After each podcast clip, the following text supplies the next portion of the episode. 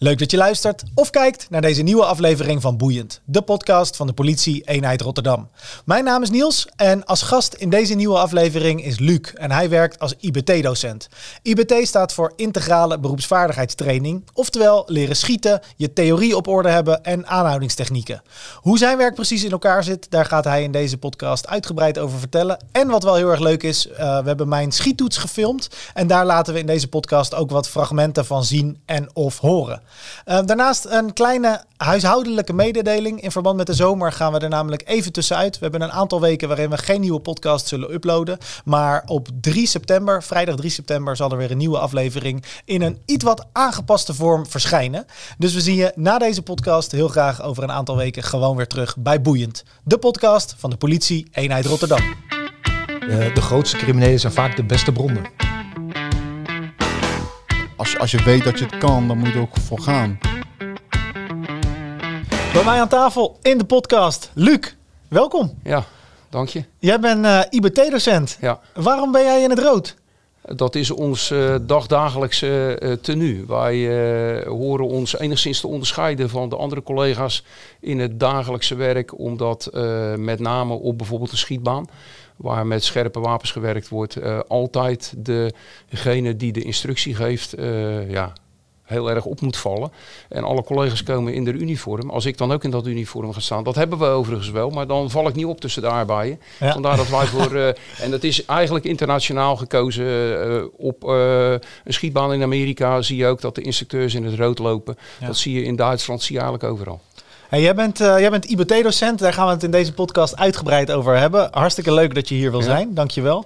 Um, wat is een IBT-docent? Wat doe jij precies? Uh, wij trainen alle uh, wapendragende collega's binnen de politie. En bij ons is dat uiteraard de eenheid Rotterdam.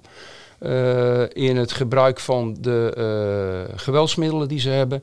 En dat doen we daadwerkelijk door de schiettrainingen, trainingen met pepperspray, wapenstok, uh, noem het maar op. Maar dat doen we ook theoretisch met uh, theorieblokken, uh, waarin ze ja, les krijgen, laat ik het zo maar noemen. In wanneer mag ik nu welk geweldsmiddel inzetten en wanneer niet en hoe moet ik dat doen en dat soort dingen. Ja, Hey, en als we het hebben over die geweldsmiddelen, wat, uh, wat zijn dat voor geweldsmiddelen? In principe heeft iedere vuurwapendragende politieagent, uh, man, vrouw, die hebben uh, de beschikking over een pistool. P99, een 9 mm. ze hebben pepperspray en ze hebben een wapenstok, de uitschuifbare wapenstok. En daar zit dan op de DAV-auto's zit daar nog de lange wapenstok bij. Ja, de DHV-auto's is van de directe, ja, directe hulpverlening, ja. gewoon de herkenbare politieauto's. Ja, precies. Hey, hoe uh, ben jij bij dit werk terechtgekomen? Ik uh, heb het altijd heel belangrijk gevonden. En met name dan het, het stukje geweld binnen het politiewerken. En toen ik net bij de politie kwam, heb ik helemaal niet nagedacht dat ik dit werk nog eens een keer zou willen gaan doen. Uh, maar wat ik zeg, ik heb wel altijd die, die gewelds dat geweldsmonopolie wel heel belangrijk gevonden. Het fysiek uh, wat erbij komt bij het politiewerk. En ik ben op enig moment ik benaderd door toenmalige IBT-docenten of ik niet geïnteresseerd was om uh, bij hun te komen werken. Ik zat toen bij de verkeerspolitie.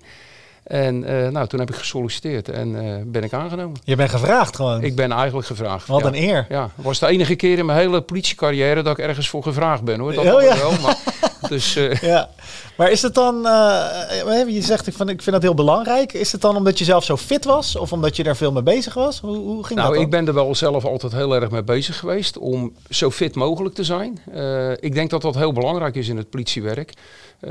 jammer genoeg denk ik dat niet iedereen daar hetzelfde over denkt. Uh, maar dat is niet alleen bij ons, dat is uh, internationaal zo, denk ik. Uh, en nogmaals, wij zijn in principe, behalve het leger in oorlogstijd, zijn wij de gewapende macht in Nederland. wij worden uitgerust met een vuurwapen. Wij worden daar de straat mee opgestuurd. En als het nodig is en mag, kan, dan worden we geacht ook eventueel dat vuurwapen te gebruiken. Nou, dan denk ik dat het hartstikke belangrijk is dat je in ieder geval donders goed weet wanneer mag ik nou onder welke omstandigheden dat ding gebruiken. En uh, ja, dat heeft toch wel altijd bij mij heel erg uh, de prioriteit gehad. En Zodoende, uh, toen ik gevraagd werd, dacht ik, nou, dat lijkt me wel een leuke job. Werktijden die spraken me toen ook heel erg aan, dat geef ik wel gelijk toe. En ja, weet je, zo denk ik er nog steeds over. Ik vind eigenlijk het allerbelangrijkste, als ik er met mijn collega's toe bij kan dragen, dat die jongens en meiden die op die bus zitten, dat die iedere dag heel naar huis gaan, dan heb ik mijn doel al bereikt. Ja, mooi. Nou ja, ik denk dat dat een hele schone en nobele taak is eh, binnen de politie. Het vaardiger maken van collega's. Hoe zit het met de vaardigheden van collega's? Hoe, hoe is de Nederlandse politie getraind? Dat is een hele moeilijke vraag. Ik denk dat de, uh, de inzet vanuit uh, ons, en dan bedoel ik het IBT, uh, dat die best aanwezig is. En ik denk dat de inzet vanuit de collega's in grote lijnen ook wel aanwezig is. Alleen als je mij persoonlijk, dat is ook echt mijn persoonlijke mening, vraagt: vind je dat de politie in Nederland genoeg of goed genoeg getraind is? Dan zeg ik nee. Ik vind het echt heel jammer, dat vind ik het al zo lang dat ik bij het IBT zit, uh, dat de collega's nogmaals worden uitgerust met een vuurwapen. wij zijn de enige in Nederland die legaal met dat vuurwapen open en bloot over straat mogen lopen. En die collega's hoeven maar vier keer per jaar te trainen. En van die vier keer trainen is er eigenlijk twee keer een toetsmoment. Waarin je kan zeggen, trainen ze nu zoveel op dat moment of zijn ze meer met die toets bezig? Nou, dan is het het laatste. Dus heel clean gezien trainen ze twee keer per jaar met een vuurwapen. En als je kijkt hoe het momenteel nu geregeld is met een verlofhouder, dus lees een sportschutter, die moet 18 keer per jaar met ieder wapensysteem wat hij heeft, moet hij trainen. Anders krijgt hij niet een verlenging van zijn verlof als hij zich gaat melden bij de bijzondere wetten. Die mensen die mogen alleen maar schieten op een kartonnen schijfje. Op een schietbaan. Die mogen niet met dat ding buiten lopen. Die moeten dat ding en de munitie apart van elkaar vervoeren, thuis opbergen, noem het maar op. Die moeten 18 keer per jaar trainen met dat wapen om dat verlof te mogen houden. En politiemensen die hoeven maar twee keer eigenlijk twee keer per jaar te komen. En vervolgens wordt er gezegd, nou is prima, hier heb je een pistool, ga de straat maar weer op. Ja. Dat vind ik heel jammer. Ja. Dus wat, wat jou betreft zouden daar wel wat meer trainings... Ja, ik denk dat de trainingstijd bij de politie best uh, heel nadrukkelijk uitgebreid zou mogen worden. En dat geldt niet alleen voor het vuurwapengebruik, maar dat geldt voor alles. Ook voor de fysieke, uh, fysieke vaardigheid. Ja. Zit er bij jou ook een, een stuk mentaal aan jouw werk vast? Een stukje mentale weerbaarheid, mindset, dat soort dingen? Ja, hoe bedoel je dat? Nou ja, als jij een training geeft en het gaat bijvoorbeeld om het aanhouden van een verdachte, uh, gaat het dan alleen om uh, de technische handelingen van bijvoorbeeld het boeien of uh, het fysiek onder controle brengen van een verdachte? Of, of zit je ook met een stukje van hè, realiseer je de gevaren, ga met de juiste nou ja, met de ja, juiste die mindset, mindset Ja, absoluut. Die mindset is natuurlijk alles bepalend voor uh, de, hoe heet het, de goede afloop van een welk incident of welke melding dan ook. Uh, uh, dat geven we ook de collega's vaak zat mee hoor. ga met de juiste mindset een bepaald incident in. om best wel even een, een, een heftig incident voor de meeste collega's te noemen. Krijgen zij een melding van een gewapende overval waarbij daadwerkelijk geschoten is. We hebben een signalement, we hebben eventueel een voertuig wat weggereden is met een, een kleur, merk, type, kenteken. Uh, en gaan ze dan al aanrijdend nog even gezellig zitten lullen samen over de vakantie die ze net gehad hebben of moeten gaan hebben, dan denk ik dat ze met de verkeerde mindset dat incident ingaan.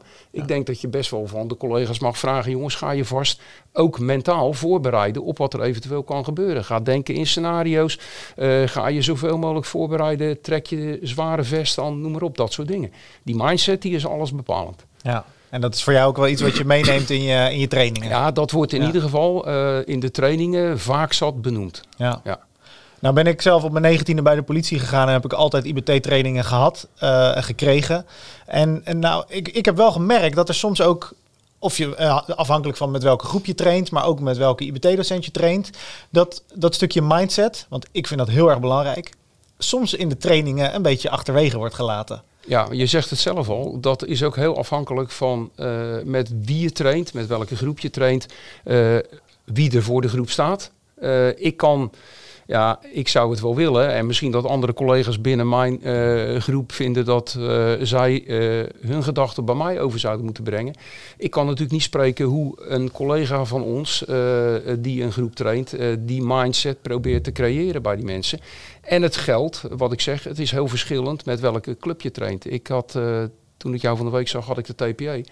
En uh, dat is een club daar je echt, uh, ja, hoef je eigenlijk over de mindset nooit te praten. Want die jongens en die meiden hebben allemaal de juiste mindset. En je kan je voorstellen dat bij een andere ploeg uh, dat misschien minder aanwezig is. dat heeft te maken met leeftijd, met ervaringen binnen het werk wat ze hebben. Kijk, ik kan nog zo vaak benadrukken dat het belangrijk is dat je weet wanneer je mag schieten, dat je goed moet kunnen schieten. Dat je vaardig moet zijn, uh, dat je veilig moet kunnen werken met dat wapen. En als ik dat zeg tegen een collega die al 40 dienstjaren heeft en nog nooit zijn pistool in de praktijk gebruikt heeft, dan komt dat misschien heel anders over als bij een collega die een week op straat loopt na de opleiding en voor de eerste keer op een verdachte moet schieten. Ja, precies. Daar zit een wereld van verschil tussen. Ja. Kan jij eens, uh, en uh, vooropgesteld, het is vaak uh, aan de rechter om te bepalen of, of iets juridisch juist is. Maar we hebben natuurlijk een aantal wetten en regels. Ja. Kan jij ons eens meenemen in wanneer mag dat vuurwapen wel en niet gebruikt worden? Nou, in principe is uh, de, het hele geweldsgebruik is geregeld in de politiewet. Ja, en even voor de duidelijkheid, want die heb ik op de, op, de, op de politieacademie uit mijn hoofd moeten leren. Geweld is elke dwangmatige kracht van meer dan geringe betekenis uitgeoefend op personen of zaken. Yes, toch? helemaal ja, goed. die zit nog ergens okay. vastgekrast. Maar uh, het geweldgebruik aan zich, en ja. dat houdt dus in van iemand vastpakken en tegen zijn wil een andere richting optrekken als dat hij eigenlijk zelf wil. Daar begint het al mee. Uh, tot het andere uiterste. En dat is dat pistool pakken en iemand neerschieten. Uh, dat is allemaal geregeld in de politiewet. Ja. Alleen dan hebben ze uh, daarnaast hebben we binnen de politie de ambtsinstructie. En daar is verder uitgeregeld wanneer je en hoe je welk geweldsmiddel mag gebruiken. Nou, een van de uh, dingen die er dan uiteraard in staan is het vuurwapen. En om het in makkelijke termen voor de politiemensen uh, uh, te houden, noemen we dan als eerste altijd de vuurwapengevaarlijke verdachte. Uh, dat is een persoon die een voor onmiddellijk gereed gebruikzaaiend vuurwapen bij zich heeft en dat tegen personen zal gaan gebruiken of al heeft gebruikt. daar mag, als er geen andere mogelijkheden meer zijn, het vuurwapen op ingezet worden. Uh, dan zijn er nog een, andere, een aantal andere zaken uh, waarbij het vuurwapen uh, gebruikt mag worden. een misdrijf waar we vier jaar gevangenisstraf op meer op staat. ernstige aantasting van de persoonlijke levenssfeer of de lichamelijke integriteit. dan heb je het uiteraard over terroristische zaken, transporten, wapentransporten, 3000 kilo, verzin maar wat, dat ja. wordt niet met name genoemd, verdovende middelen. Die door de aard een ernstige aantasting van de rechtsorde met zich meebrengen. Ja. Uh, dat zijn de zaken waar dat vuurwapen op gebruikt wordt. En dat is natuurlijk eigenlijk nog steeds heel breed interpreteerbaar. Uh, en dan zie je gewoon dat ja, in de meeste gevallen uh, waarin in Nederland vuurwapens gebruikt wordt door de reguliere politie, zit je toch al heel snel richting die vuurwapengevaarlijke verdachte. Of dat misdrijf van meer dan vier jaar gevangenisstraf. Ja. En eigenlijk geldt voor elke vorm van geweld, wat wij uh, als politie onder die voorwaarden mogen toepassen, dat het proportioneel en subsidiair moet zijn. Ja. Hè? En wat, wat is dat? Uh, proportioneel is subsidi en subsidiair bedoelen we in even makkelijk Jip en Janneke Nederlands het juiste middel en de juiste hoeveelheid. Ja. Uh, wat bedoelen we daarmee? Als je uh, een verdachte kan aanhouden en je zou geweld moeten gebruiken. En dat geweld dat kan bestaan uh, uit bijvoorbeeld uiteindelijk een klap met een wapenstok op een bovenarm, verzin maar wat. En dan geeft die verdachte zich over. Dan is niet de bedoeling dat je je vuurwapen gebruikt. en op het moment dat je het met één klap met die wapenstok af kan, uh, en die verdachte geeft zich over, is het ook niet de bedoeling dat je daarna nog tien klappen geeft. Nee. Uh, maar als het nodig is dat hij eerst tien klappen krijgt voor hij zich overgeeft, dan zou dat zomaar wel kunnen. En de keuze wapenstok, pepperspray, vuurwapen, dat is ook iets, uh, daar moet je een afweging in maken. Kijk, als je het met een wapenstok of pepperspray of gewoon fysiek aan kan, is niet de bedoeling dat je je pistool pakt. Maar heb je een, een persoon tegenover je staan uh, die ook een vuurwapen heeft, dan denk ik dat het niet echt slim is om je pepperspray te pakken, want dan ga je niet winnen. Nee. eigenlijk wordt ermee bedoeld dat het eh, ingezette geweld uh, maatwerken moet zijn. Ja. Het moet aanpassen, Ja, ja. aangesloten zijn op, op de situatie op dat moment. En dat is hartstikke moeilijk voor die, eh, voor die collega's op straat. Zeker op straat, omdat het vaak natuurlijk in een bepaalde vorm van stress toch ga- gaat gebeuren. Eh, en ze moeten in een hele korte tijd, denk aan eh, misschien wel een paar seconden, misschien nog wel minder, moeten ze een beslissing nemen. En soms, gelukkig niet vaak, maar soms is die beslissing niet helemaal goed. En wordt er achteraf geoordeeld, ja, het was niet helemaal of proportioneel of subsidiair of verzin het maar. Eh, maar ja, aan de andere kant, ga er maar aan staan om in een, in een knippen met je ogen te bepalen, hey, ik moet nu dit doen, want Ja. anders gaat het fout. Ja. ja, dat hoor je ook vaak eh, een beetje in, in de eenheden klinken. Hè? Van joh, wij moeten inderdaad wat je zegt in een split second besluiten. Hoe handel ik hierop? Het is donker, die man rent weg, die man draait zich om. Er is een, ik verzin het even hoor, maar er is een glinsterend voorwerp te zien. Ja, wat doe je? Het kan zijn dat hij een telefoon wil weggooien. Het kan ook zijn dat hij op het punt eh, staat om beschoten te Ja. En dan vervolgens, dan handel je als politieagent. En daarna worden er maandenlang wordt er naar gekeken, naar de omstandigheden. En, wordt het, en ik Ja. denk dat het heel goed is hoor, dat er Jawel. kritisch naar wordt gekeken. Zeker. Maar het is soms voor politiemensen best heel moeilijk. Van, hè, wij maken die beslissing in echt letterlijk in een split second. Om dan vervolgens zo door de mangel gehaald te worden. En eh, dat er wordt gekeken naar Ja, je, ja, je daar, optreden. daar ontkom je niet aan. Ik Nee. bedoel, kijk, ik denk dat het, je zegt het zelf al, ik denk dat het hartstikke goed is dat er in ieder geval Getoetst wordt. gekeken wordt Ja. en getoetst wordt of het geweld wat we gebruikt hebben, of dat eh, terecht is geweest en of het correct is geweest. Ik bedoel, ik denk dat we geen van allen naar verzin is wat eh, Noord-Koreaanse toestanden zouden willen, waarin we in uniform gekleed een soort vrijbrief hebben om te gaan doen en laten waar we zin in hebben. Absoluut niet. Eh, dat willen we in ieder geval niet.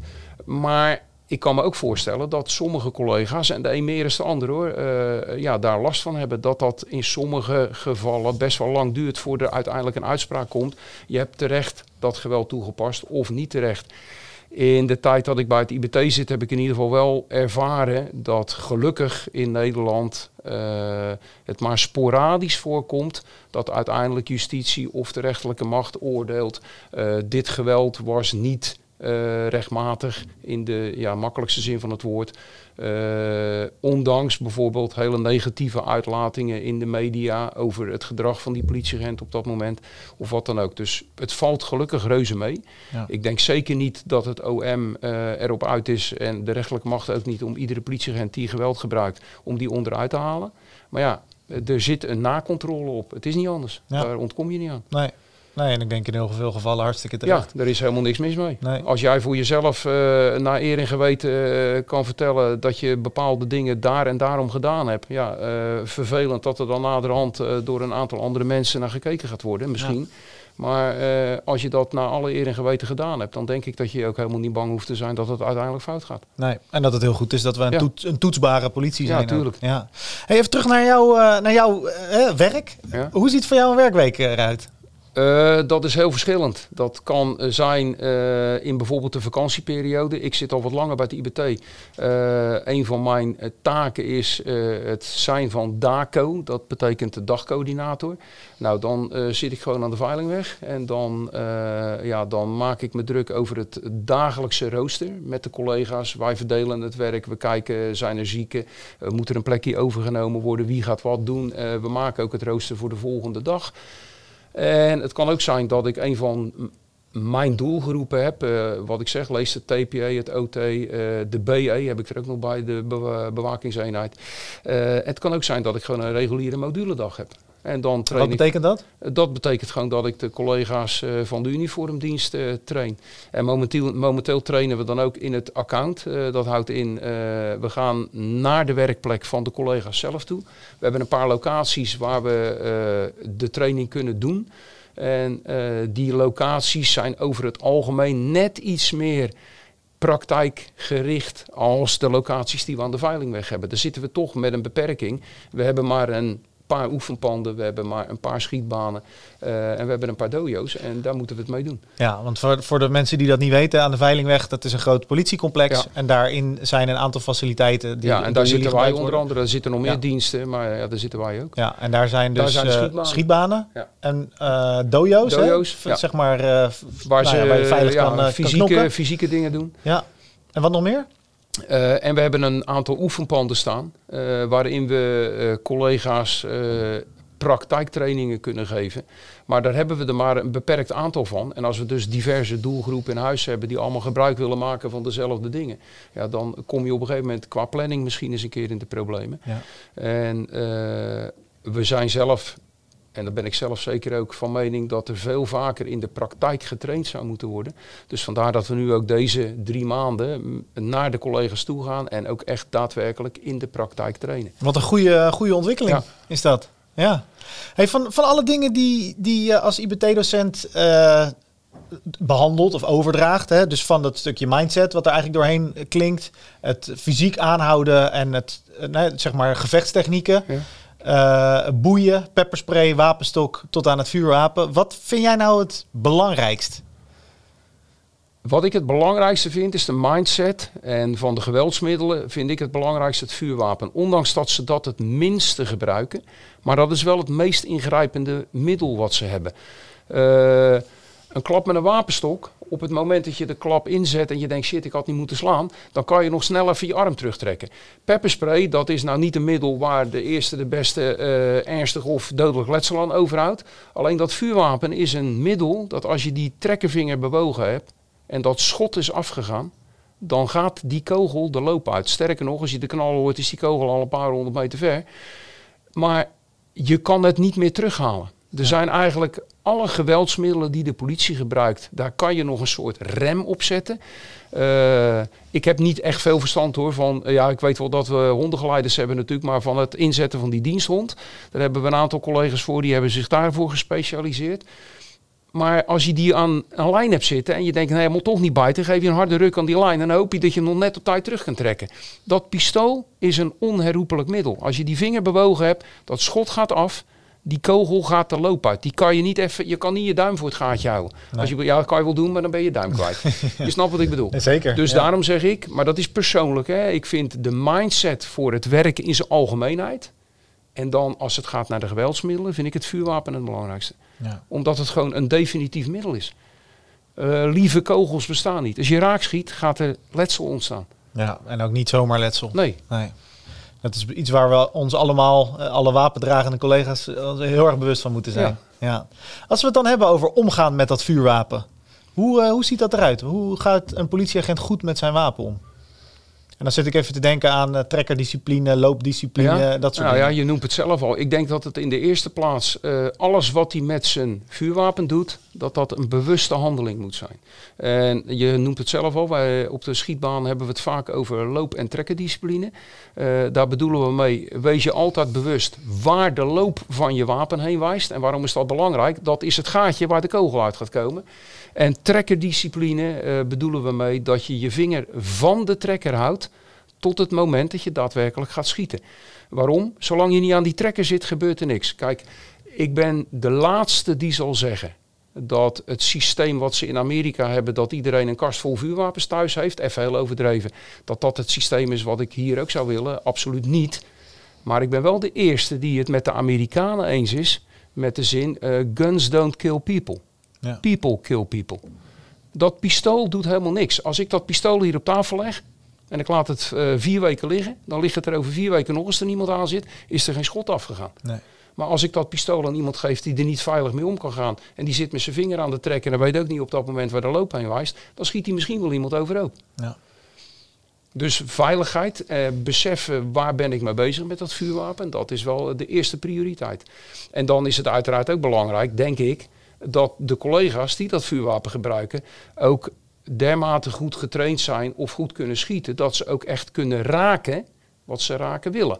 Eh, met een vuurwapen gaan werken, lees schieten en op hoop van zegen, eh, is in mijn beleving op een schietbaan nog wel redelijk te doen. Want ze schieten richting een kogelvanger en daarachter is niks. Dus daar, kan, eh, daar kan, kunnen ze geen kwaad doen. Nee. Maar als je datzelfde gedrag zou vertonen op zaterdagmiddag op de lijnbaan in Rotterdam, op hoop van zegen en je schiet mis, dan schiet je misschien wel iemand neer die helemaal nergens wat mee te maken heeft. En dat is, dat is iets dat eh, moeten we natuurlijk voorkomen. Ja, precies. Dus ze moeten ook nog een keer vaardig zijn. Ja. Raar kunnen schieten. En dan eh, komen we denk ik automatisch ook op de schiettoets. Ja? Ehm, nou heb ik deze week geschoten en hebben we daar een aantal filmpjes van. Die wil ik je graag even laten zien. Ja. En dan, eh, deze podcast wordt gekeken en beluisterd. Nou, voor de kijkers, die kunnen mooi meekijken naar, eh, naar de verschillende elementen van de schiettoets. En voor de luisteraars, dan praten we de mensen er even doorheen wat er gebeurt. En dan hoop ik dat jij me kan uitleggen van, hè, wa- wa- wat is dat nou, wat we hier aan het doen zijn. En ook, heel belangrijk, waarom dit? En dan beginnen we bij het begin. En dat is ook meteen het begin van de schiettoets. Nou, wat we, wat we hier proberen te simuleren is, eh, we hangen een doel neer. In dit geval is dat die schijf die je daar ziet hangen, waar dat poppetje op staat. Eh, collega's die staan op anderhalf, twee meter afstand van dat doel.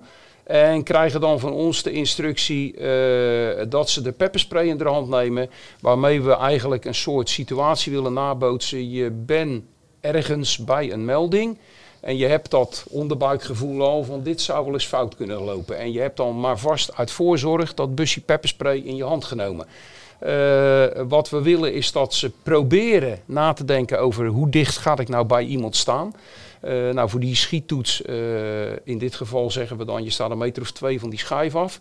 Eh, in de praktijk is mijn advies, blijf misschien zelfs nog wel iets verder bij iemand vandaan. Op het Ja. moment dat je denkt, hey, dit gaat zo meteen fout. Want afstand is een bepaalde vorm van veiligheid, want dat geeft je tijd om te gaan reageren. Dan krijgen ze het commando dat ze achteruit moeten gaan lopen. Dan moeten ze waarschuwen. Dat is geregeld in de ambtsinstructie en de politiewet. Ze moeten waarschuwen dat ze geweld gaan gebruiken. Als dat kan, moet dat. Als er geen tijd voor is, hoeft dat niet in de praktijk. Maar als het kan, moeten ze dat wel doen. In deze situatie hebben ze daar de tijd voor. Dan moeten ze eerst die pepperspray inzetten. Dat is een minder ingrijpend middel als het vuurwapen. Ze zetten die pepperspray in. Ze blijven achteruit bewegen. Waarmee we aan willen geven, hey, de dreiging die komt nog steeds op jou af. Die blijft bestaan. Je hebt gezien dat die pepperspray niet werkt. Die dreiging wordt nog hoger. Dan trek je het vuurwapen. En dan schiet je een keer met dat vuurwapen op die denkbeeldige verdachte. Ja, dan op de Eh, benen. En hè, dan schieten ze op de benen. Ja. Waarom op de benen? Niet omdat er nou specifiek omschreven is in eh, de ambtsinstructie of in de politiewet dat wij altijd op de benen moeten schieten. Dat is helemaal niet waar.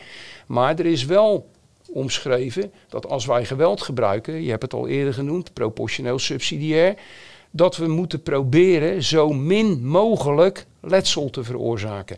En dat betekent dus dat als je iemand uit zou kunnen schakelen die dreigend met een wapen op je afkomt, door hem in zijn benen te schieten, moet je hem niet gelijk door zijn hoofd schieten, om maar wat te zeggen. Vandaar dat we zeggen, het eerste schot wat je doet, geef je op de benen. Stel je nou eens voor dat het in de praktijk dan nog steeds fout gaat. De verdachte eh, heeft, verzin maar wat, een mes. Eh, zit stijf onder de verdovende middelen of van mijn part gewoon onder de adrenaline. En hij komt na dat schot op, je op zijn benen nog steeds op je af. Het kan zijn dat je misgeschoten hebt. Dat zie je misschien helemaal niet. Kan ook zijn dat je niks vitaals raakt. En dan loopt hij gewoon door hoor, met onze munitie. En dat betekent dat ze dan nog verder achteruit gaan. Ja, als dat schot op die benen niet werkt en die dreiging wordt dermate hoog. eh, en niemand kan van ze verlangen natuurlijk dat ze zich dood laten steken, om maar een voorbeeld te geven. Dan schiet je op De romp. de romp. En ja, dan is het de vraag natuurlijk, ja, waar schiet je dan op de romp? Nou ja, gewoon, eh, dan schiet je op de romp omdat dat het grootste oppervlakte is. En de meeste kans van en raken en laten stoppen met hetgeen waar hij op dat moment mee bezig is. En dat is die dreigende eh, handeling naar jou persoonlijk gericht. Ja. En dat is dan het eerste deel hè, van de toets. Dat is en het eerste En dat heet dynamisch noodweervuur, Ja, toch? ja. ja. En dat dynamisch slaat dan op het in beweging zijn als je aan het schieten bent. Ja, en ik zal het dan nog even één keer laten zien en horen. Pepperspray. Laten vallen. Eerste schot. En je ziet de afstand wordt dan zogenaamd steeds groter. Eh, in die toets, wat we in die toets natuurlijk zien, en dat kan ik me heel goed voorstellen, is dat de meeste collega's eigenlijk gewoon best wel heel langzaam achteruit gaan bewegen. Eh, ten opzichte van een daadwerkelijke praktijksituatie. Stel je staat ergens in een woonkamer, verzin maar wat, en er is een dermate dreiging dat jij al dacht van nou ik pak mijn pepperspray. En de persoon in kwestie gaat ineens helemaal uit zijn ster. En die grijpt iets wat jij toevallig niet hebt gezien. eh, verzin maar wat, een mes wat daar ligt of wat dan ook. En die stormt op je af. Als je dan langzaam achteruit gaat bewegen, dan hoeft het niet meer hoor. Want dan, eh, dan Nee. lig je zelf al. Dus in principe zou je kunnen stellen, ja, ze moeten veel sneller achteruit bewegen. Maar omdat het een toets is en ze willen toch allemaal slagen voor die toets, knijpen we wat dat er gaat een oogje toe. En het is ook niet zo geregeld dat er echt omschreven staat hoe snel ze achteruit moeten gaan bewegen. Nee. nee, ik vind dat zelf wel lastig hoor. Want Dat ik zou, ik zou, eh, kijk, ik heb eh, eh, best wel situaties gehad waarin het spannend wordt. En je vermogen om dan in een halve kat te veranderen, dat, dat, is ongekend. Ah, Als, het echt, Ja, ja, ja, als je moet wegduiken, dan kan je in één keer over een, eh, over een fietsenrek heen springen. Je kan dingen die je eigenlijk nooit dacht dat je kon. Ja, Ja. en hier is, ziet het er best kalm uit. Ja. En dat, eh, nou ja, dat, Ja, de dat- praktijk is dat toch wel anders. Hoor. Ja, ja. Maar goed, de wapenhandeling blijft natuurlijk wel Ja. hetzelfde. We gaan dan door naar het volgende. Hè? Dit, dit doen we trouwens vier keer. Hè? Ja. Dus je hebt vier keer zo'n Vier keer cyclus. twee schoten. Vier keer twee schoten. Dan gaan we door naar de volgende. En dat is een korte. Wat je hier ziet gebeuren is, eh, collega's worden op een bepaalde afstand neergezet. En wat je eigenlijk ziet op het filmpje is dat, eh, nou jij bent het zelf in kwestie. Eh, je trekt je wapen, terwijl je dat doet stap je opzij en je lost een schot. Nou, kijkend naar het plaatje waar zij op schieten, eh, proberen we hiermee aan te geven, hey, eh, verzin maar zelf wat. Je krijgt een melding van eigenlijk ja, niks bijzonders. Je gaat daar naartoe met je collega. En wat ik altijd aangeef, je loopt naar de voordeur van betreffende woning, pand, verzin het zelf maar. En je bent een paar meter bij die deur vandaan. En dan gaat die deur ineens open. En dan staat die vent die dat plaatje uitbeeldt op die manier voor je. Dat betekent een vent met een vuurwapen in zijn handen. Dat wapen wijst jouw kant op. Hij heeft zijn vinger aan de trekken en jij hebt je pistool nog in je holster. Dus je staat eigenlijk al een straatlengte achter op punten. Waarom willen we dan dat de collega's uitstappen? Stel dat die persoon in kwestie op dat moment de trekker overhaalt en jij precies op dat moment uitstapt, zou het kunnen zijn dat hij mist. En vervolgens is het de bedoeling dat jij dus heel snel met je vuurwapen reageert, omdat je hem niet meer de gelegenheid moet geven om voor de tweede keer te kunnen schieten. En vandaar ook eh, uitstappen, wapen trekken, in één vloeiende beweging uitstoten en die trekker overhalen. Nu schieten ze niet op de benen. En waarom schieten ze niet op de benen? Ik heb net al aangegeven. De kans dat als je op de benen schiet dat die definitief uitgeschakeld is, is helemaal niet zo groot. En bovendien heeft de persoon in kwestie, wat we daarmee proberen te eh, stimuleren, simuleren, heeft een vuurwapen in zijn handen. Dan moet je niet op zijn benen schieten. Want dan kan hij namelijk nog steeds die trekkervinger bewegen. Dan geven we aan, schiet gewoon op de romp. Weer vanwege het grootste, eh, eh, hoe heet het, de grootste kans om raak te schieten in één Ja. keer. En binnen dat vlak heb je ook een reële kans dat je hem met één, misschien twee schoten uitschakelt. Ja. In ieder geval uitschakelt, daar bedoel ik niet mee doodschiet, want dat weet ik toch niet, ik ben geen dokter.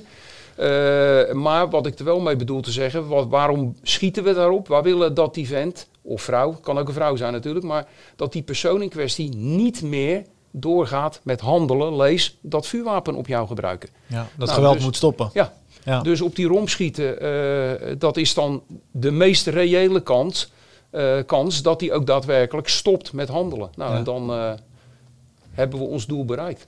Voor de oplettende kijkers en luisteraars, die zullen zeggen, hé, maar je waarschuwt hier niet voordat je schiet. En Nee. eh, politieagenten moeten toch altijd waarschuwen voordat er geweld wordt Nee, dat heb ik net al gezegd. Politieagenten moeten indien mogelijk waarschuwen. Ja. En als dat niet meer kan, moet je het vooral niet doen. En in deze situatie, denk weer even aan het voorbeeld wat ik schets. Er gaat een voordeur open. Er staat iemand voor je met een vuurwapen in zijn hand en de loopwijs jouw kant op. Moet je vooral niet zeggen, politie laat je wapen vallen. Want als hij het niet doet, ga je dood. Ja. Want als je de trekker overhaalt, ben jij nog aan het praten en dan leg je zelf. Dan is het gewoon zorgen dat ik niet geraakt kan worden. Althans, hopen dat ik niet geraakt word. Dus uit die vuurlijn stappen en je vuurwapen gebruiken.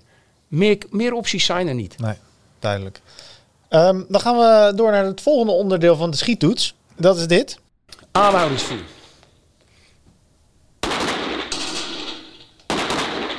En wat je nu ziet is dat je begint op een bepaalde afstand met schieten op de benen. En je gaat die afstand verkleinen. En wat ik hier eigenlijk bij zou willen zeggen is in wederom, dit is mijn mening. En niet de mening van het IBT of wie dan ook. Dat is echt mijn mening. Dit plaatje klopt niet. Wat we hiermee proberen te simuleren is dat je achter een verdachte aan zit. En op enig moment besluit jij, ik ga die verdachte niet te pakken krijgen. Ik ga ter aanhouding schieten. Uh, denk weer wat ik aan het begin gezegd heb. Uh, die verdachte heeft een uh, misdrijf gepleegd waar meer dan vier jaar gevangenis op straat. verzin maar even een voorbeeld. Dit is een serieverkrachter. je weet wie het is.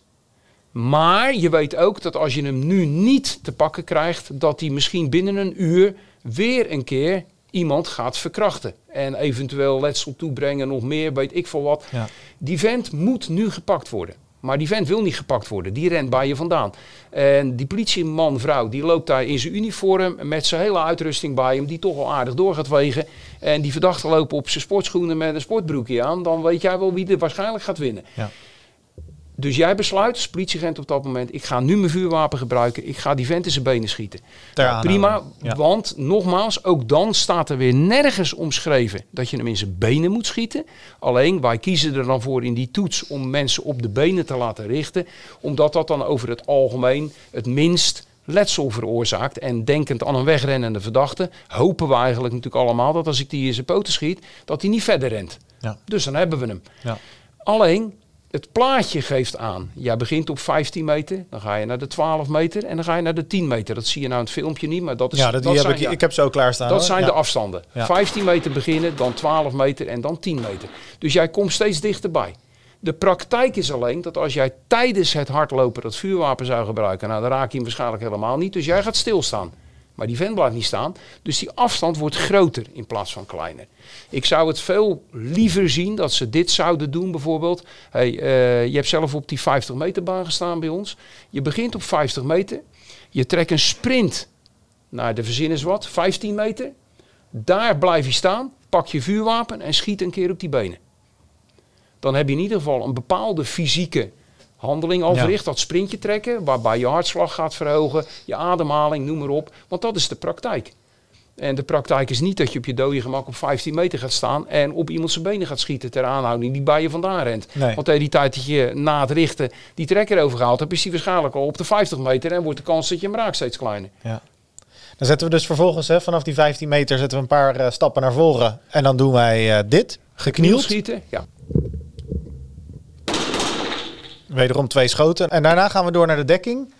En dan doen we drie, uh, vanaf van achter een dekking doen we drie schoten staand. Eén schot geknield. dan ga je staan. En dan naar de andere, kant. De andere kant. Even kijken of die er helemaal op staat.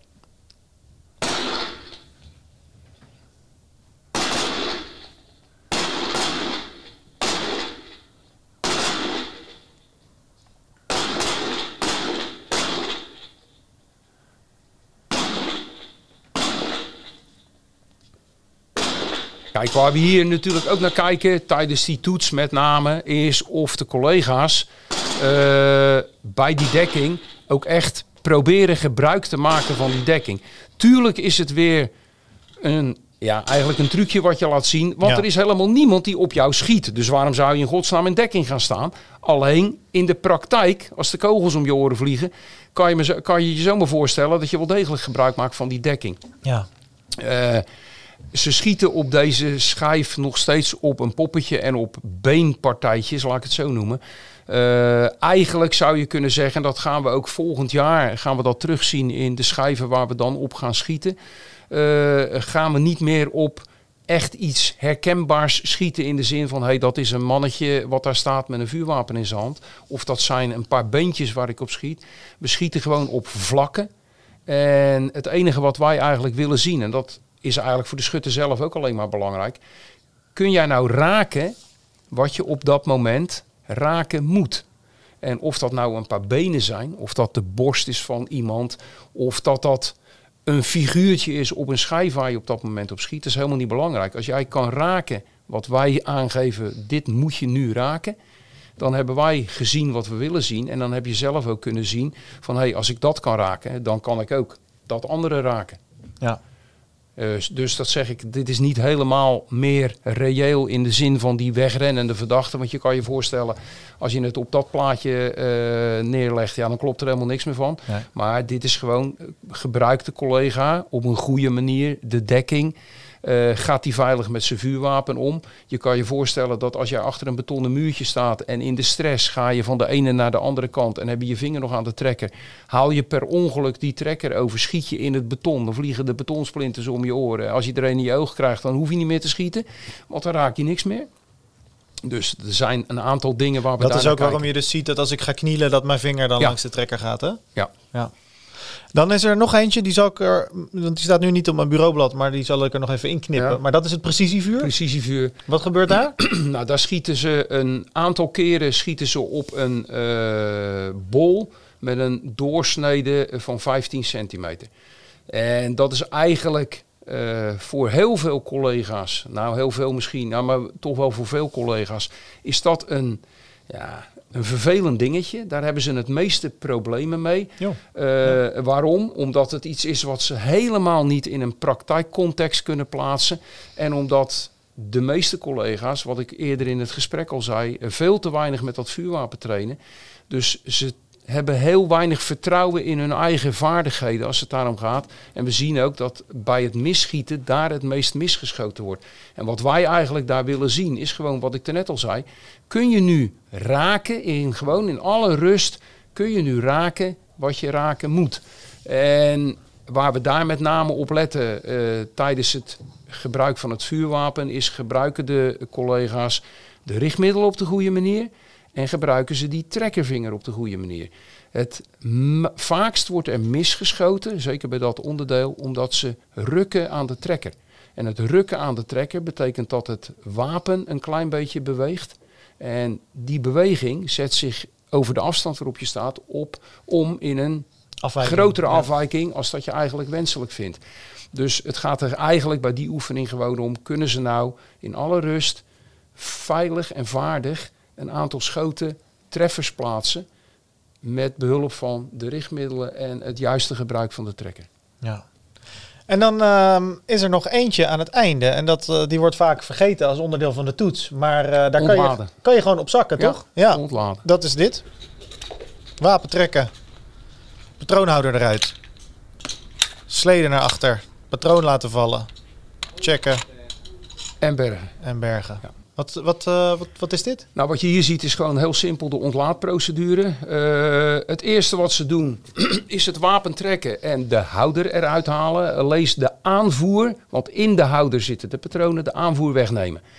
Als ze dat vergeten en ze halen de sleden naar achteren en ze zien een patroon uit het wapen komen, dan zou het zomaar kunnen dat ze denken, nou, hij is leeg. Ja. Want die patroon zat in de kamer. Waar ze dan geen erg in zouden kunnen hebben, is dat er nog een patroon in die houder zit, of meerdere. Maar in dit geval zit er als goed is nummer één in. En die patroon wordt gelijk weer aangevoerd op het moment dat je die sleden naar voren laat gaan. Als ze dan niet voor de tweede keer de sleden zouden bewegen, wat jij dan wel doet in dit filmpje, dan hebben ze dus niet meer die controle gedaan of de kamer echt leeg was en of de aanvoer weggenomen was en het wapen op zouden bergen, dan zit er nog steeds een patroon in de kamer. Als ze Ja. dan op enig moment eh, niet denken aan een loop, trekker, discipline en noem maar op. En die trekker overhalen terwijl de loop de verkeerde kant op wijst, zouden er eh, de meest verschrikkelijke dingen kunnen gebeuren. Dus vandaar dat het ontladen, daar heb je het weer, het veilig en vaardig omgaan met het vuurwapen en bewust weten wat je doet, dat dat erin zit en dat dat inderdaad een onderdeel is waar ze op kunnen zakken. Dat noemen we dan een veiligheidsfout en daar kan je wel degelijk op zakken. Ja. Heb je nou wel eens gekke dingen meegemaakt? Op de schietbaan of in een van je andere trainingen? Ja, ik heb zat. Ja, ik, wat wil je daarbij horen? nou ja, ik ben, het is een pot. Ik ben op zoek naar een smeuig verhaal. Ja, nou ja, eh, we hebben wel eens, eh, ik zei al, we hebben dan eh, als doelgroep de TPE. En we hebben in het verleden, hebben we de eh, TPE, eh Teamparaten Eenheid, toen heette het nog ROG, Regionale Ondersteuningsgroep. Ja. Draaiden wij zelf vanuit Rotterdam, toen waren we nog geen nationale politie, maar waren we regiopolitie, draaiden wij zelf die opleiding. En eh, in die opleiding hadden we een aantal stressmomenten ingebouwd. eh, om collega's eh, ja, onder druk te zetten en bepaalde dingen te laten zien. Een van de stressmomenten was een zwembadtraining. Eh, we hadden ook altijd een moment werk op hoogte, zeg maar. Er zijn toch wel een heleboel mensen bij die, als het echt hoog wordt, eh, toch een beetje eng gaan vinden. En datzelfde verhaal heb je met eh, collega's in een zwembad. In het water. Een van de oefeningen die we dan deden in dat zwembad was een collega op de duikplank zetten met een zwaar tactisch vest aan. Die boeiden we en die gooiden we van de hoge duikplank af in het diepe. Ja. Die moest dan water trappelen om boven te blijven. Die was ook nog een keer geblinddoekt. En aan de andere kant van het zwembad stond dan een collega. Die moest met behulp van een rubberbootje eh, daar naartoe peddelen.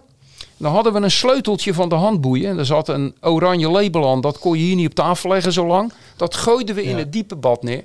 En als hij dan met zijn rubberbootje, eh, dat zwembad was maar kort door 25 meter. Als hij met dat rubberbootje bij de collega was, die aan het water trappelen was. Dan moest hij hem of eerst in dat bootje trekken. Of hij moest het sleuteltje opduiken en dan eh, met dat sleuteltje die boeien losmaken. Dan kon die collega zelf gaan zwemmen en in het bootje klimmen. Dan hadden we een collega, ik noem absoluut geen namen of wat dan ook hoor. Die had toch wel een wat vrij grote zwembroek aan. Lees een Bermuda, maat XXL.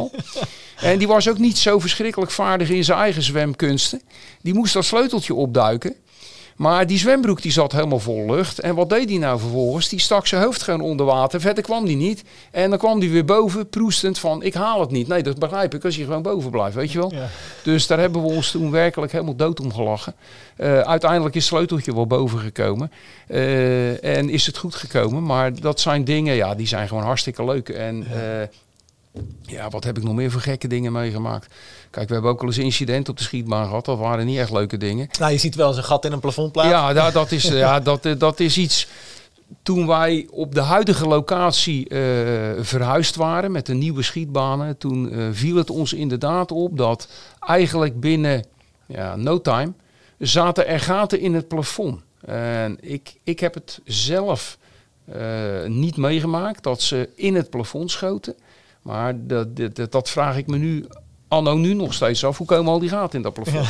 Er moet toch iemand zijn die in dat plafond schiet. Ja. En hoe krijg je het voor elkaar om gaten in het plafond te schieten, terwijl dat niet opvalt op de een of andere manier. Dus eh, ja, dat zijn dingen. En we hebben met trainingen, ja, we hebben zat eh, aparte dingen meegemaakt. Maar dat zijn er echt te veel. Dan moet ik echt heel diep na gaan zitten denken. Dan wordt het eerst heel stil. Dat is ook niet de bedoeling. Nee, ja, nee, precies. Ja, ja. Hey, ik zit tegenwoordig eh, als politieagent op Instagram. Hartstikke leuk, omdat ik natuurlijk de podcast doe en dat soort dingen. En ik heb daar ook een vraag gesteld van, joh, we krijgen een IBT-docent te gast. Wat zou je willen weten? En er zijn een aantal vragen gesteld.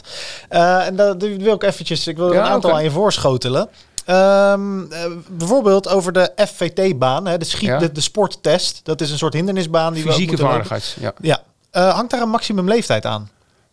Eh, hoe bedoel je, maximum leeftijd? Da- ja, dat is de vraag. Van, is, er een, is er een nee. leeftijd tot wanneer je hem, wanneer je hem niet nee, meer nee, hoeft te nee. lopen? Het is, zo, het is zo dat in principe is er wel een diversiteit als het gaat om bepaalde leeftijdsgroepen. Eh, en er wordt ook nog een onderscheid gemaakt man of vrouw. Eh, in de tijd die je neer moet zetten. Eh, maar in principe, zolang je eh, ja, zeg maar, toetsverplichtingen hebt, moet je ook die FT-baan lopen. Ja. Kijk, en laten we nou eerlijk wezen. ik denk dat iedere collega die hier naar zit te luisteren weet dat. Een collega die twee maanden voor zijn pensioen zit, die gaat niet meer zakken op de FT-baan. Lekker belangrijk. Maar Ja. weet je, er zijn wel eisen en in principe moet iedereen daaraan voldoen. Ja. Ehm, wat, we ook, eh, wat ook een vraag is, en dat is waarschijnlijk iemand die wel een beetje bekend is met onze afkortingen en dat soort dingen. Wat is nou het verschil tussen IBT en OBT?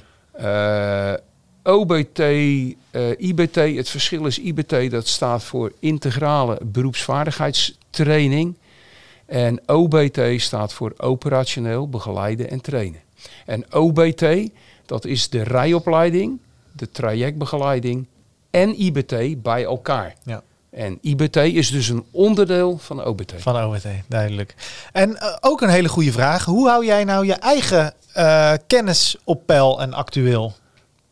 Eh, en dan wil ik hem eigenlijk iets breder, breder Ja. trekken, ook je vaardigheden daarbij. Ja, Ja. Nou, in ieder geval eh, de kennis als het gaat om de geweldsgerelateerde dingen. Lees weer even de ambtsinstructie, eh, politiewet, dat soort zaken. Ja, dat krijgen wij natuurlijk, als daar wijzigingen in zijn, krijgen wij dat als eerste binnen. Want wij moeten dat uit gaan leren naar de collega's.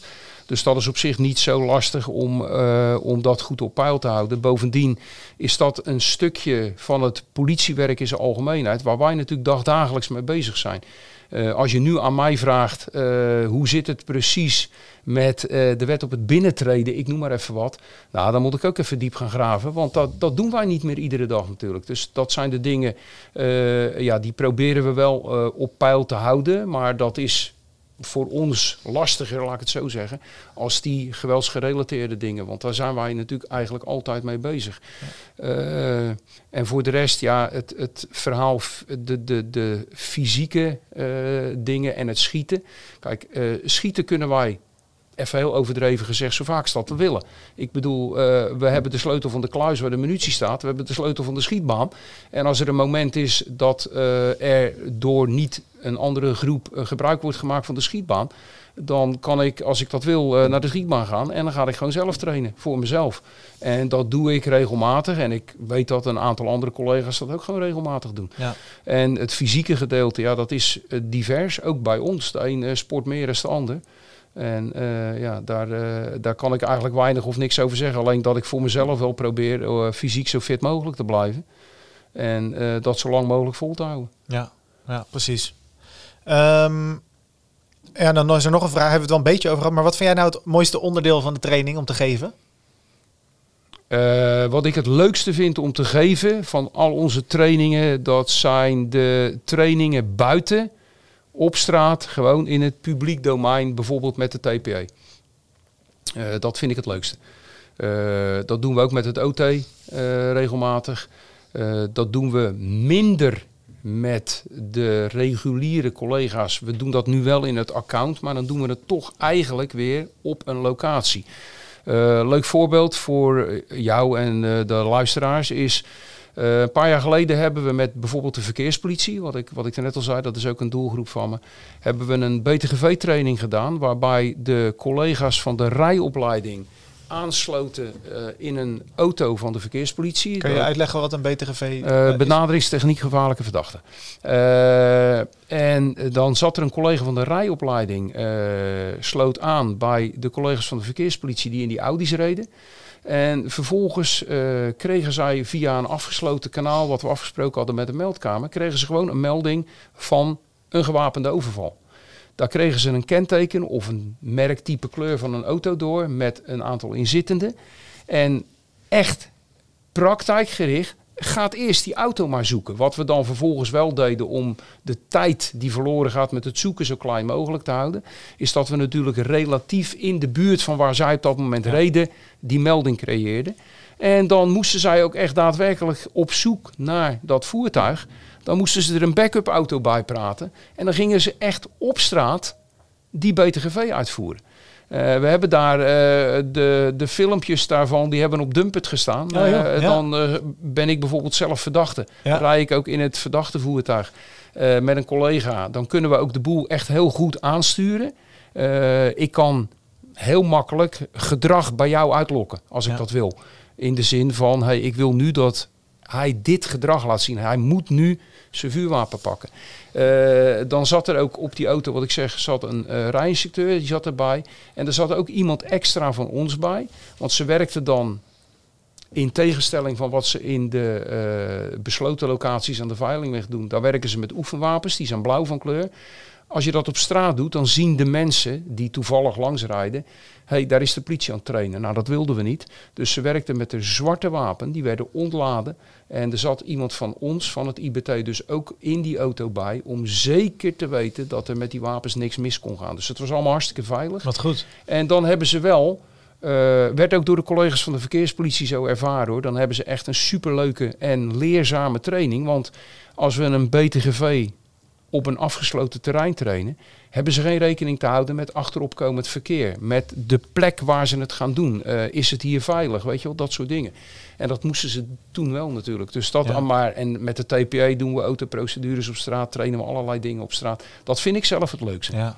En ja, ja, Omdat dat- het het ja. meest praktijkgericht is. Precies, het sluit dan echt Ja. aan bij het werk. Ja. En ik vind het ook altijd wel een uitdaging om, eh, om je in te leven in hoe zou dit nou in het echt gaan. Ja. Want als jij al weet van we moeten zo meteen in die kamer een vent aanhouden, dan loop je niet gewoon so- soort van dat- met dan, dan oogkap krijg je, kamer ja, binnen. Dan, krijg je dat IBT-gedrag, ja, wat wij ik, dat, ik zou eh, dan wel eens noemen. zoiets willen hebben van oké, maar er zijn wel momenten dat je niet zit op te letten. En hoe handel je dan? Ja. En dat zou ik dan ook graag in die Ja. trainingen terug willen zien komen. En dat is natuurlijk lastig. Ja, dat is heel maar ik ben blij om te horen dat het zo, dat het zo gaat. Want ja, dat is wel, soms, eh, eh, nou hebben we daar, dat, het is niet altijd in dank afgenomen hoor. We hebben daar wel eens vragen over gekregen vanuit het eh, gemeentebestuur, laat ik het zo maar noemen. ja. Eh Abu Talib is er ook niet altijd blij mee. Nee, en de eenheidsleiding ook niet.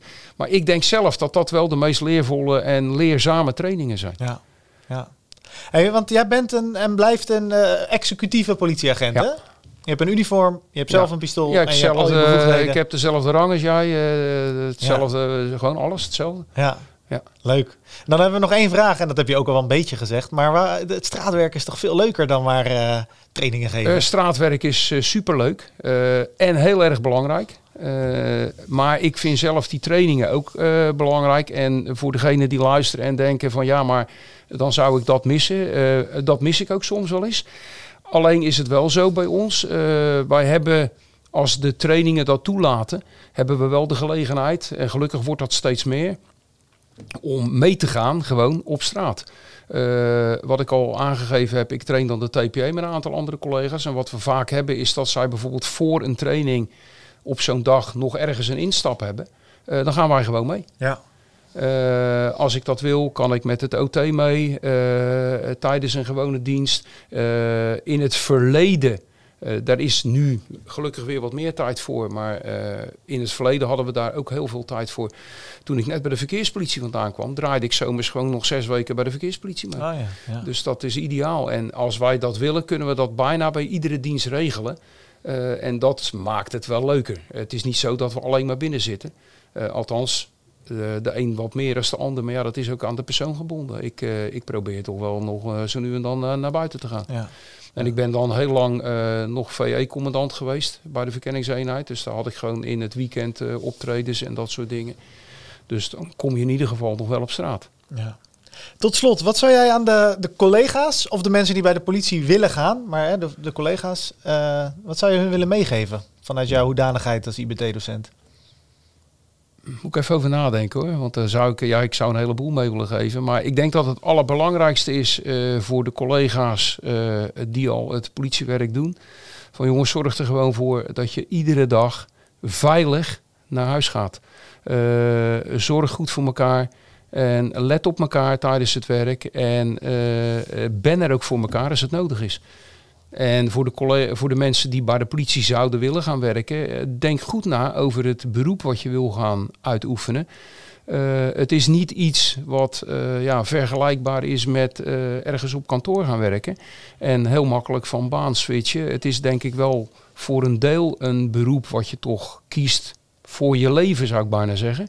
En wat bepaalde verantwoordelijkheden met zich meebrengt. En de, het, het motto van, van ons, eh, van de politie, is natuurlijk ook: eh, waar anderen een stap terug doen, doen wij een stap naar voren. Denk daar goed over na. Je kan niet zeggen: eh, dit vind ik eng, dit doe ik niet meer. Als, als wij het eng gaan vinden, wie gaat het dan doen? Ja. Ja, mooi. Mag ik jou eh, bedanken? Niet alleen voor het feit dat je hier je verhaal hebt willen doen eh, in deze podcast, maar ook voor het werk wat je doet. Ik vind het waanzinnig belangrijk dat wij een eh, getrainde en professionele politie zijn. En eh, ja, ik vind het ook altijd stiekem gewoon hartstikke leuk, IBT-training. Nou, dat mag ook. Maar in ieder geval eh, is, het, is het ook echt heel erg belangrijk. En, eh, en zijn we het erover eens dat, er, dat we vaker van jouw diensten gebruik zouden mogen, moeten mogen maken Ja. in, in het jaar. Maar die vier dagen in het jaar, die... Hopelijk wordt het een keer meer. ja, precies. Hey, dankjewel Luc. Ja, graag gedaan. Bedankt voor het luisteren of kijken naar deze aflevering van Boeiend met als gast IBT-docent Luc. Ik hoop dat jij het net zoals ik een interessant gesprek hebt gevonden. Zoals ik ook in de intro van deze podcast heb gezegd, we gaan er een aantal weken tussenuit in verband met de zomer. Vrijdag 3 september komen we weer terug en dan zal Boeiend seizoen 2 in een iets wat aangepaste vorm weer verschijnen. We willen namelijk wat meer dingen gaan doen, ook op locatie. En zoals we ook in deze podcast hebben gedaan met stukjes video en stukjes, nou ja, echt van het werk, wat we ook aan jullie willen laten zien en laten horen. Mocht je nog niet geabonneerd zijn op dit YouTube-kanaal of in je favoriete podcast-app, dan wil ik je uitnodigen om dat alsnog te doen. Want zoals ik al heb gezegd, er komen nog een hele hoop leuke en mooie dingen aan. Ehm, daarnaast kan je mijn Instagram in de gaten houden, want daar zal ik ook regelmatig dingen vragen over wat jij een interessant onderwerp vindt of wat je zou willen vragen aan een van de gasten in deze podcast. Ehm, dus we zien elkaar gewoon over een aantal weken in de nieuwe aflevering van Boeiend, de podcast van de politie Eenheid Rotterdam.